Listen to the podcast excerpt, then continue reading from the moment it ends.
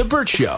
Time to get buzzed on the hot goss from Hollywood with Abby. It's the Burt Show's entertainment buzz. Madonna's fans are hung up on something she has done again and again at her concerts. So much so that they've already sued her. So, two fans in New York have filed a lawsuit against her for a late concert start time.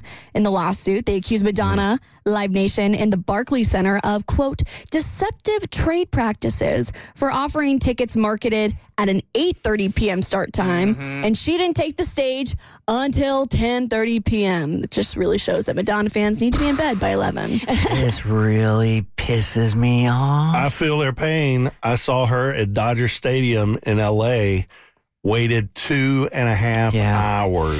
Okay, so, so- maybe this is on the heels of the entitlement that I'm still feeling from uh, Skanky Spice. What's her name? Oh, s- Ice Ice Spice. Spice. Spice. Yeah, is salty spice. respectably Ice Spice. Um, that I've said this before about celebrities, the entitlement that goes along with it.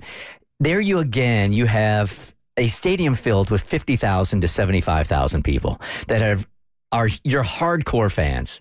They have reorganized their days. They have gotten babysitters. You know, she's at the age now where you got all ages that are going to her concerts.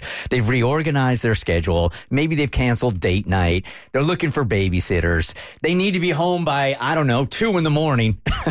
and the entitlement of just being backstage and then waiting two and a half hours before your show starts really, really sucks.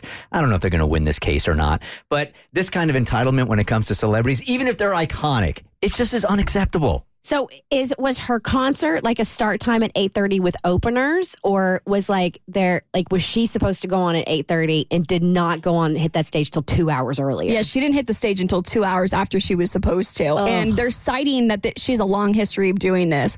So she did it on December 14th, she did it on December 16th. And there's also a lawsuit from 2019 where she did the exact same thing. And they also sued Live Nation for that because you can't sell your tickets at that point. So you've lost your retail value. But the problem is when you go and you buy concert tickets um, through Ticketmaster, Live Nation, whatever, like you don't read all of the agreements and all that stuff. And I am sure there's a clause in there that says, hey, they can start whenever. I mean, obviously, this is not like legal terms, but they can start whenever the hell they want to, and you forfeit any right of your ownership of your time. Yeah, you're probably right. And if anything, maybe uh, Live Nation can change the contract wording on that so it doesn't happen at this point forward. But I've been at a show also, was a Lauryn Hill show. I think I've told you guys about this. I never forget.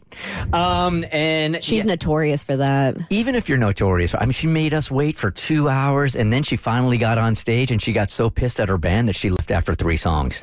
What? yeah, man. I have, I have never forgotten that. You guys haven't talked about merch, have you? I just tuned out for a second. No. Because one thing that I heard, I remember sitting around that Madonna concert and everybody started talking, wondering why she's taking so long. Some artists will wait to come on stage until their merch numbers, like items sold, hit a specific number. Really? And then they'll go on stage. Oh, really? I didn't know that. Huh. Oh, yeah, because I guess you're going to get out of line if your favorite artist is going on stage. But I mean, just put the merch online. That's what I did with me. Right. My, my Taylor Swift merch. Like, Right. we live in 2024. But yeah, this is what she allegedly said. Um, in, in referencing the lawsuit, she was on stage, and this is the message she had for her fans.